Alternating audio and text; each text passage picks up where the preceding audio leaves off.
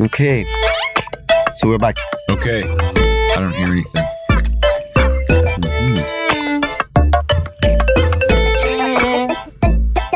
Hello, hello. Hello. I hear you. I don't. Hello, hello, hello. I do hear me. Well, I mean, I can. I hear it. You're here because you're... I can see you. Yeah. I can see you. Yeah. We are recording. Okay. All right. We're back. No, you're way. Okay. Good. Okay. Okay. That's better. What you just did. Whatever you did, just keep doing it.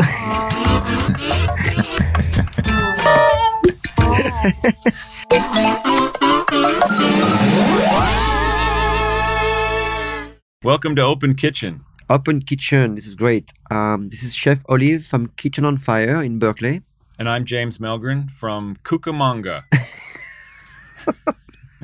Well, actually, I'm not from Cucamonga, but no, he's not. We are from Berkeley, California. We are in the heart of the gourmet ghetto. And we're going to talk food. And you know what? Even if you don't have fun, we have fun. And that's really all that matters. But we're here because we care. Yes, we do. Welcome to Open Kitchen. Welcome to the world premiere. Does premiere means first? Yes. Okay. Yes. This is the very first one. We are in the heart of the gourmet ghetto here in Berkeley, California, and we're here to talk about food. There'll be no politics on this show. We're going to stick strictly to sex and religion. I mean food. Food and... Yeah. Food and drinks. Well, those are our religions. And they come very close to sex. What's this show about? It's about food, of course. Food. Yeah, we've been collecting these questions for the last 10 years at Kitchen on Fire, which is a cooking school here in Berkeley. So the way we've done that is we collected from an evaluation form. At the end of the class, there is a little form that students fill up. And in there, there's a question that says, ask the chef. And we've been collecting those questions for 10 years. And James and I... They're getting pretty tired of waiting. I hope they're still alive. Some of them are. Not most of them. Some of the older ones might not be around. Yeah. But hopefully their offspring will be listening and they can get the answer. Yeah, right.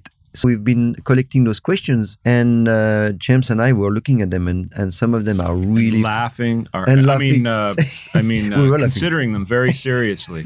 Some of them are really funny, some are stupid, some are just uncool. And regardless, we're gonna treat them because we really have no life and this is what we do. We have nothing else to do. We like it. We like it. And the questions range from, a lot of them were of a personal nature, like why did you choose to become a chef? How did you start cooking? What's your favorite type of food? Some of them are more in terms of technique, like what are the most important techniques to learn first?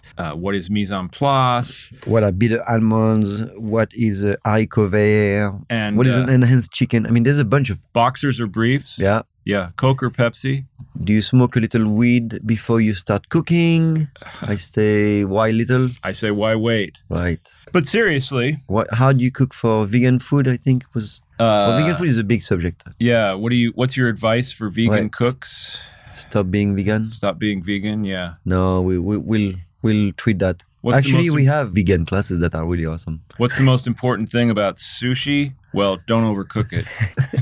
So these are the kinds of questions. They're about technique, about ingredients, about some of them are about health and dieting, which we're not going to get in too heavily in this show, but we do have some opinions. Well, we have someone else who's going to talk about this. We're going to be the... Oh, fine. There's someone else? No!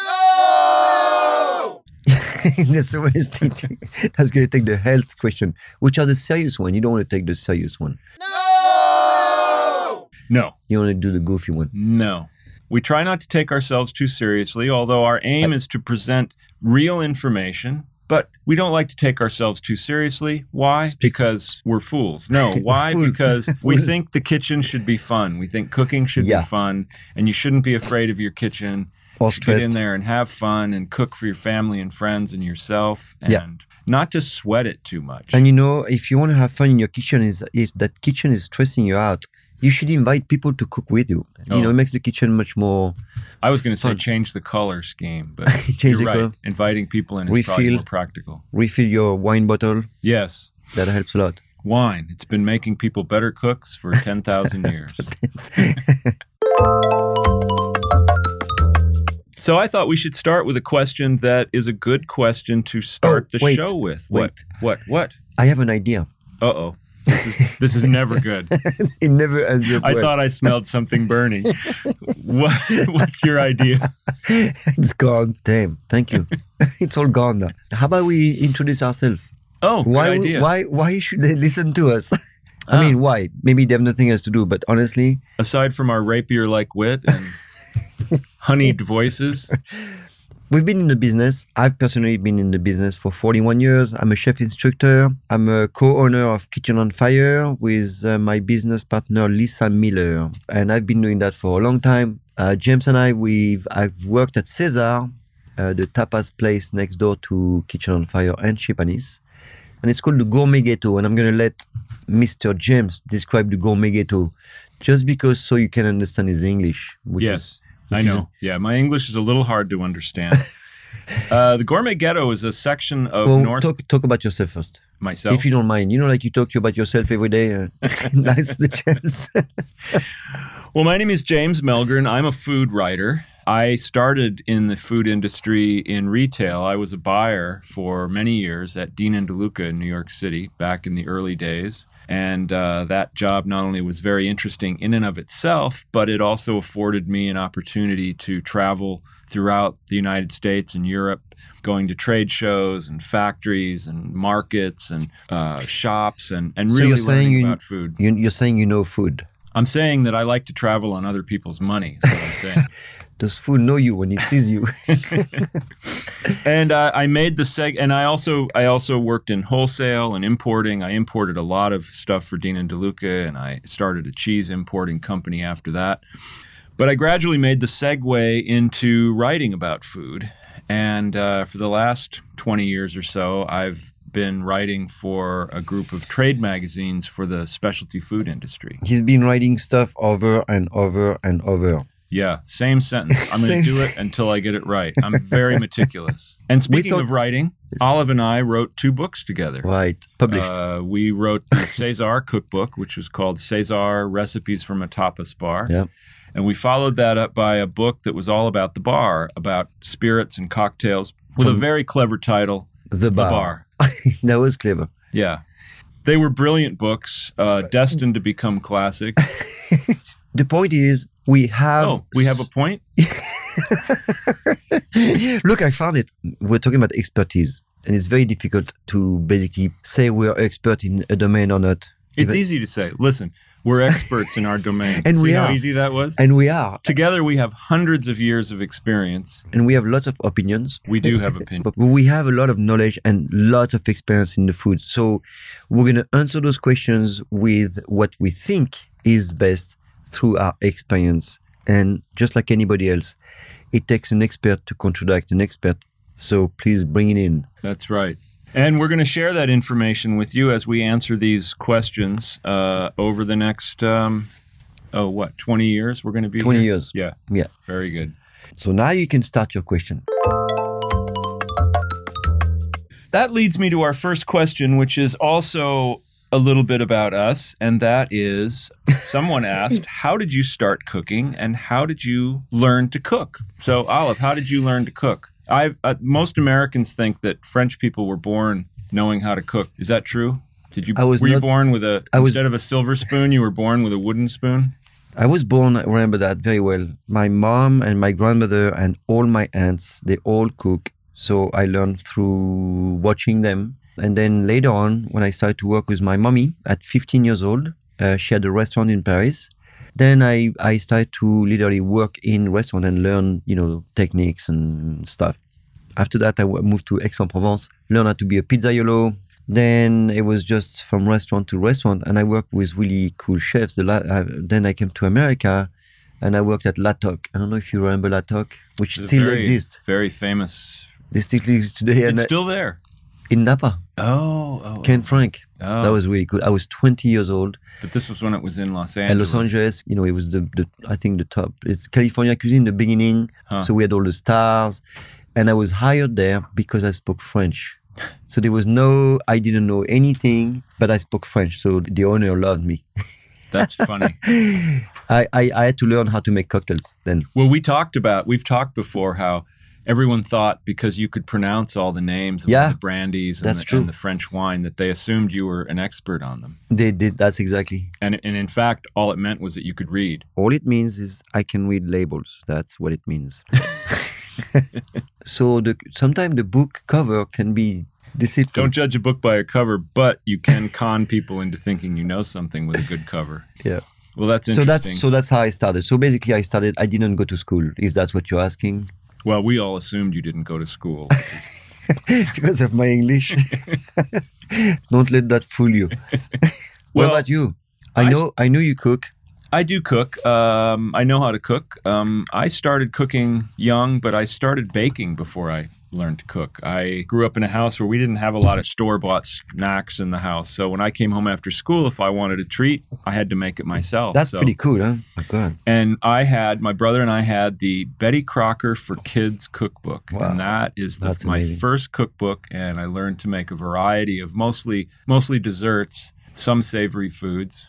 And then my brother and I we would occasionally get up on Sunday morning and cook breakfast for the family. We'd make bacon and eggs and pancakes and all that kind of stuff. And just went on from there. And I never took it particularly seriously until I grew up and suddenly was living on my own. And I couldn't afford to eat out every night. I didn't want to eat junk food. I didn't want to eat fast food. So I wanted to eat the kind of food I wanted to eat. So I learned to cook. That's great. I mean, you know, it's great. Betty Crocker is an interesting book. It's a good starter book. Yeah, my mother had the big, serious Betty Crocker. The grown-up one. Yeah, I think she got it as a wedding gift, which somebody was trying to tell her something.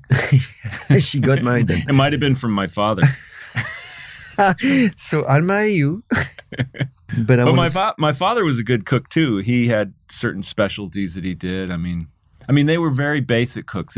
I grew up in the Midwest. It was very meat and potatoes. Sunday, we usually had a pot roast. Sometimes my father would make his chicken and dumplings, which was nice. And my father also made candy at Christmas time. Wow. He would make fudge and this interesting white candy called Divinity, which I don't know if you've ever heard of that. I don't know. Nope, never heard of that one. He only did it at Christmas. He only did it once a year. He'd make a bunch of it, and then it was gone. Some people don't cook at all. Yeah. Which we're going to change that. And that's why we have this cooking school. We're going to change it one cook at a time. Kitchen on Fire. Yeah, one cook at a time and one recipe at a time. Did you go through the whole book? I did. And then later I used to cook my way through Julia Child's Mastering the Art of French Cooking. Oh, wow. I mean, I didn't go entirely through it, and I only had volume 1 in those days. But I learned to do a lot of things in that book. Yeah, no. That book taught me how to do an omelet. It taught me how to roast a chicken. Omelet is a hard one. We'll talk about omelets because this is difficult for people and it's easy. It's easy, but it's also a kind of a bench stone to measure a person's skills. Yeah, especially the chefs. So just family, I guess. Huh? We did it on our own, and then we did it on our own. But I also learned it, especially when I lived in New York and got to know a lot of chefs through the business. I learned a lot about cooking from watching professional chefs. So I did that too, but at the beginning when I didn't have any exposure to be in the kitchen. I was mostly in the dining room or bartender or what. And then what I did is if I wanted to do something, I would completely break it down and cook each ingredient one at a time, and then I would mix it up at the end. So that's how I learned how to make ratatouille. The ratatouille, I cook everything separately until I understood what goes together and how to. And then I put it back, cook it a little more, and then done. And I've done that several times until I got it. Huh. Now I can cook the ratatouille like my mom, because every time I was asking her for the recipe over the phone, it's very vague. It's like a handful of that, medium heat, a little bit of this, a little bit of that. So there's no recipe, so you have to figure it out. And that's how you learn with your family, you know? Yeah. There's no books. I'm sure like so many of those provincial recipes in France, if you ask 10 people from Provence for their recipe for ratatouille, you get 20 recipes. You get 20 different recipes, yeah. That question was answered. The answer is yes. Yes. And we all agree, which is going to be very rare. I like mine more medium rare. I like mine answered right now. Good. Very good. This is a good question. We're off to a running start. Let's ask this question again. Here's another question. And this one's also you know, kind of a basic question. Is it food related? It is cooking related. So yes, several people asked this, and they asked it this way: what are the three most important? What are the three most important techniques to learn first? And okay. That's an interesting question because I think people love to quantify things. They want to know. They want to put a number on it, like this three. Is there three? Is there six? Or, you know, how do I start? So, what do you think about that? What are there three techniques to learn first, or obviously there's more than that or less. It depends. So basically, but you have to start somewhere. You have to start somewhere. If I would start somewhere, that would be I would do knife skill as a first understanding. You have to cut your vegetables or your stuff properly so everything cooks evenly. Then I would go into understand how to just saute stuff on the pan. You know, saute, stir fry, and after that. You need to, if you're interested in more, then you need to have a kind of, you need to train yourself. Let me back up here. When you learn how to cook, beep, beep. When you learn how to cook, you have to experiment a lot. You need a little bit of techniques. Knife skill is important. Then saute and stir fry. And after that, you can go into all the other one, like roasting, braising, you know, frying. This is what comes later. Once you monitor the little bit, then you can go in the next realm, I would say. Now, what do you think about, you can buy almost anything pre-prepared. You can buy carrots that are chopped up. You can buy minced garlic and onion. And, you know, of course, you can go to a good butcher and have the butcher cut up your meat for you, cut the chicken into pieces. And it's great. It's very helpful. There's some store that sell all the stuff cut. The cut vegetable, they will last few days. It's not an issue. And if you really, really don't have time, then you can do that. They're not going to be as healthy. Obviously, because you cut through the cell walls that are exposed to oxygen and light, they'll damage. It's not a big deal. Again, I'm just saying this is, you know, not as awesome as when you freshly cut them. And one important thing I don't like about cut vegetables is you never know when they cut them. So that's my problem. It's not the cut vegetable itself. It's the fact that cutting vegetables is not that difficult. Right. And you just, you know, I mean, it takes 5 to 10 minutes to make your prep. But again, if it makes you cook, just do it. And I think if time's an issue and that makes it easier for you to come home and throw dinner together, then that's fine. I still think you should make an effort to learn some basic knife skills because someday you're going to find yourself at a farmer's market or somewhere and you're not going to have access to pre-cut vegetables. Ooh. And also that cut vegetables don't make me come home early. Beer does.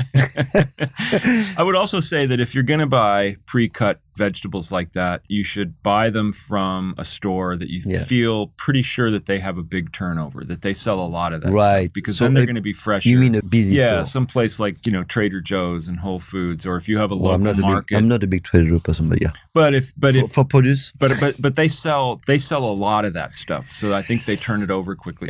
Where it gets cut, that's another issue. Is it 1,000 miles away? I don't know. But if you have a local market that you feel does a volume in that kind of stuff, then that's fine. Yes. But it's not an excuse for not learning how to use a knife. Yeah, I mean, it's so easy, you know. And you're also paying a premium for that. You're basically paying for someone to cut your vegetables. So some people don't care about the money. It's not the money issue, but the truth is, it's going to be healthier. Those veggies that you cut right when you process them are going to be healthier, and they hold better flavor because they're not cut. Also, it gives you the option of going to a farmer's market or places where you can get really good organic vegetables. And that brings the issue that a lot of my students, they say they hate shopping. They hate shopping? Yeah. So this is, you know, in this case, then you buy your vegetable cut. That's okay. It's much better than eating canned food or processed food regardless. So yes, please go for it. Well, you know, there's also the CSAs. This is really, really good.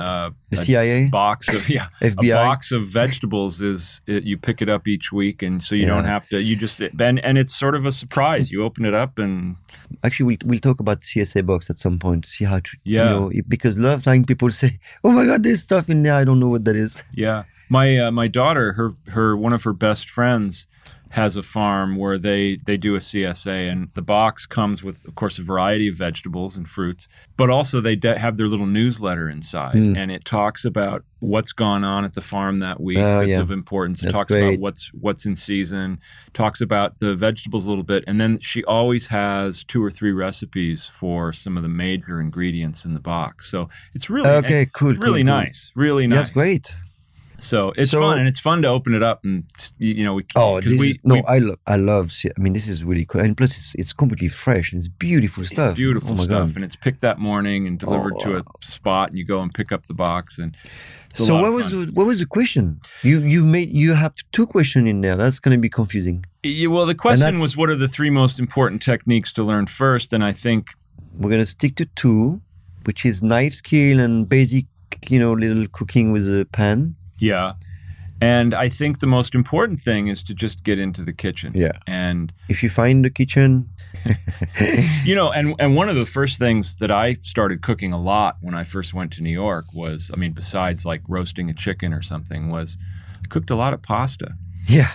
And you know, pasta's so easy, but it also involves saute techniques, because almost everything that I put on the pasta, I had to saute. Yeah, but the problem is that's what people do. They just cook pasta and they're done. Right. I would. So yes. So the answer is yes. The answer is yes. Yes. And then you asked me about cut vegetables. Sure, why not? Sure, why not? You know. But you should still learn how to use a knife. Yeah. If nothing else, it's a good way to defend yourself. James, do you have a question we can make fun of?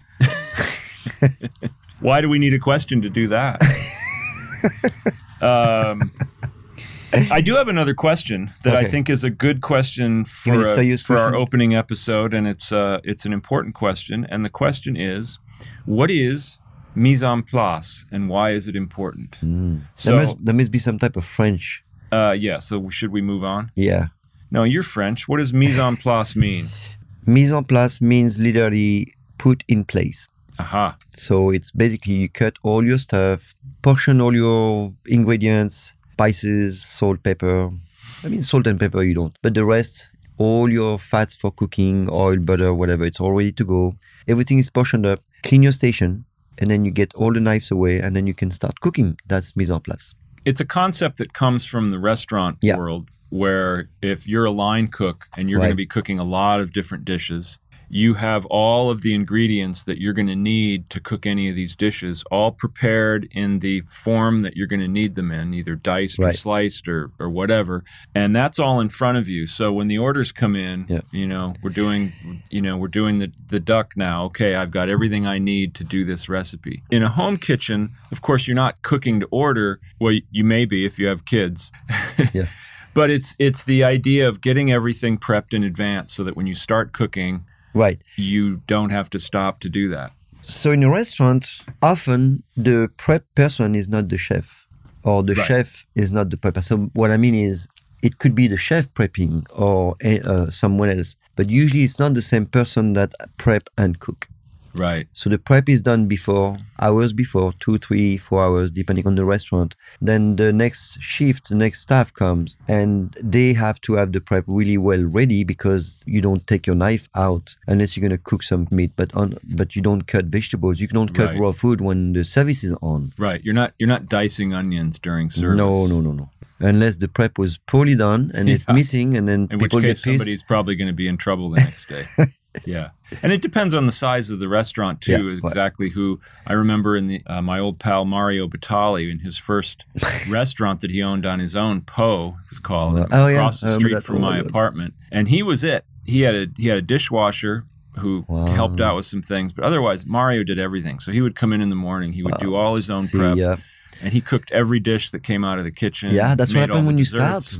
When you start by yourself, when you start a restaurant, you are usually with 1 or 2 or 3 people, and that's it. Yeah, he had a partner, Steve, who ran the front of the house. Right. And Mario was in the kitchen, and it was about a 40-45 seat restaurant on Cornelius. That's how I started, yeah. Fabulous little place, and the food was amazing. But of course, in a bigger restaurant where you've got a bigger staff and a bigger kitchen, then you typically have a prep staff that comes in and does all that. Right. So that's mise for you. Mise is called mise en place. It's called mise That's a restaurant term, and this is what you need to do. And this is the first class at Kitchen on Fire. There's a 12-week series, basic series. And the first class is knife skill, mise en place. This is really, really important. All right. So the answer is? The answer is yes. So the answer is yes. Yes! So let's move on. Okay, so Jim, can you do just the tip? Please. I beg your pardon. No, we're going to offer some tips in every episode, and I have a tip for you. It's Midnight Racer in the third. No, that's a different tip. This is a different color. Here's a tip about cooking chilies. When I was learning to cook in New York, I loved cooking with chilies, and I still do, and I love adding heat to food. And I like to add food to heat. It's called cooking. There's such a myriad variety of chilies out there to cook with. Right. But I learned very early on that you got to be careful when you're cooking chilies because what happens is cutting? Yeah, when you're cutting them up and doing prep and moving them around, and then suddenly you forget and you rub your eye or you go to the bathroom. Yeah, suddenly you're in a lot of pain. Oh! You know, in the restaurant business, when the person who's doing all the prep for the chilies, cutting up a lot of chilies, they wear rubber gloves and then they just throw them away so that they don't, get it in their face or their eyes. At least they throw it away before they rub their eyes. Yes. So that's my tip. Good tip. And I would say just cut your chilies, do that in advance, and then go wash your hands if you're not using rubber gloves. So you need to wash your hand with soap because capsaicin, the compound, that the spicy stuff, is a fat soluble. Ah. So water won't do it. So the fat is, that's why you drink milk when you have, or milk or fat or some type of fat, because you can also drink sugar to stop this intense heat. Yeah, water is not a good idea. No. It might feel good at the time, but as soon as you're done drinking... Actually, it doesn't.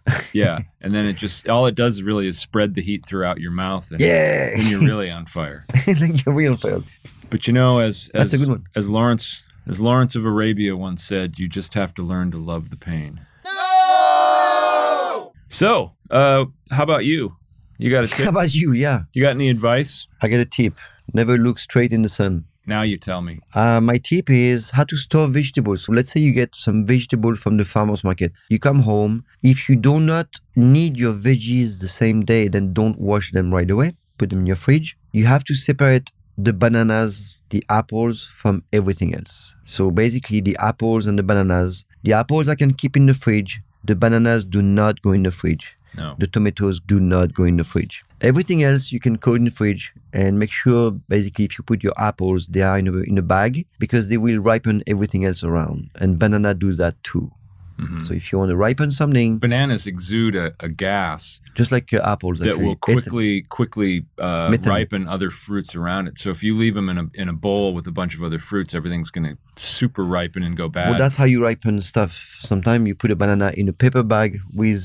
other stuff in there that you need to ripen, like apples or avocados, let's say. Yeah. This is a gas called ethylene. It's just a natural plant hormone released in form of gas. Yeah. And what it does, it triggers the cells to degrade, turn sweeter, softer, or the buds to sprout and such. Right. So you have two types of fruits. It's mostly fruits, okay, that are sensitive to that. You have the ethylene-producing food. All the apples, bananas, avocados, apricot, blueberries. There's a bunch. Green onions do that. Grapes, honeydew. But just give you the most common. Nectarines, peaches, pears, persimmons, potatoes do that. Tomatoes. Yeah. And then you have the ethylene-sensitive food, which they respond very fast to ethylene. So that would be asparagus, banana when they're unripe, blackberries, broccoli, Brussels sprouts, cabbage, carrot, cauliflower, chard, cucumber, all this stuff, eggplant, green beans, leafy greens, leeks, kale, sweet potatoes, strawberries. So this is it. That's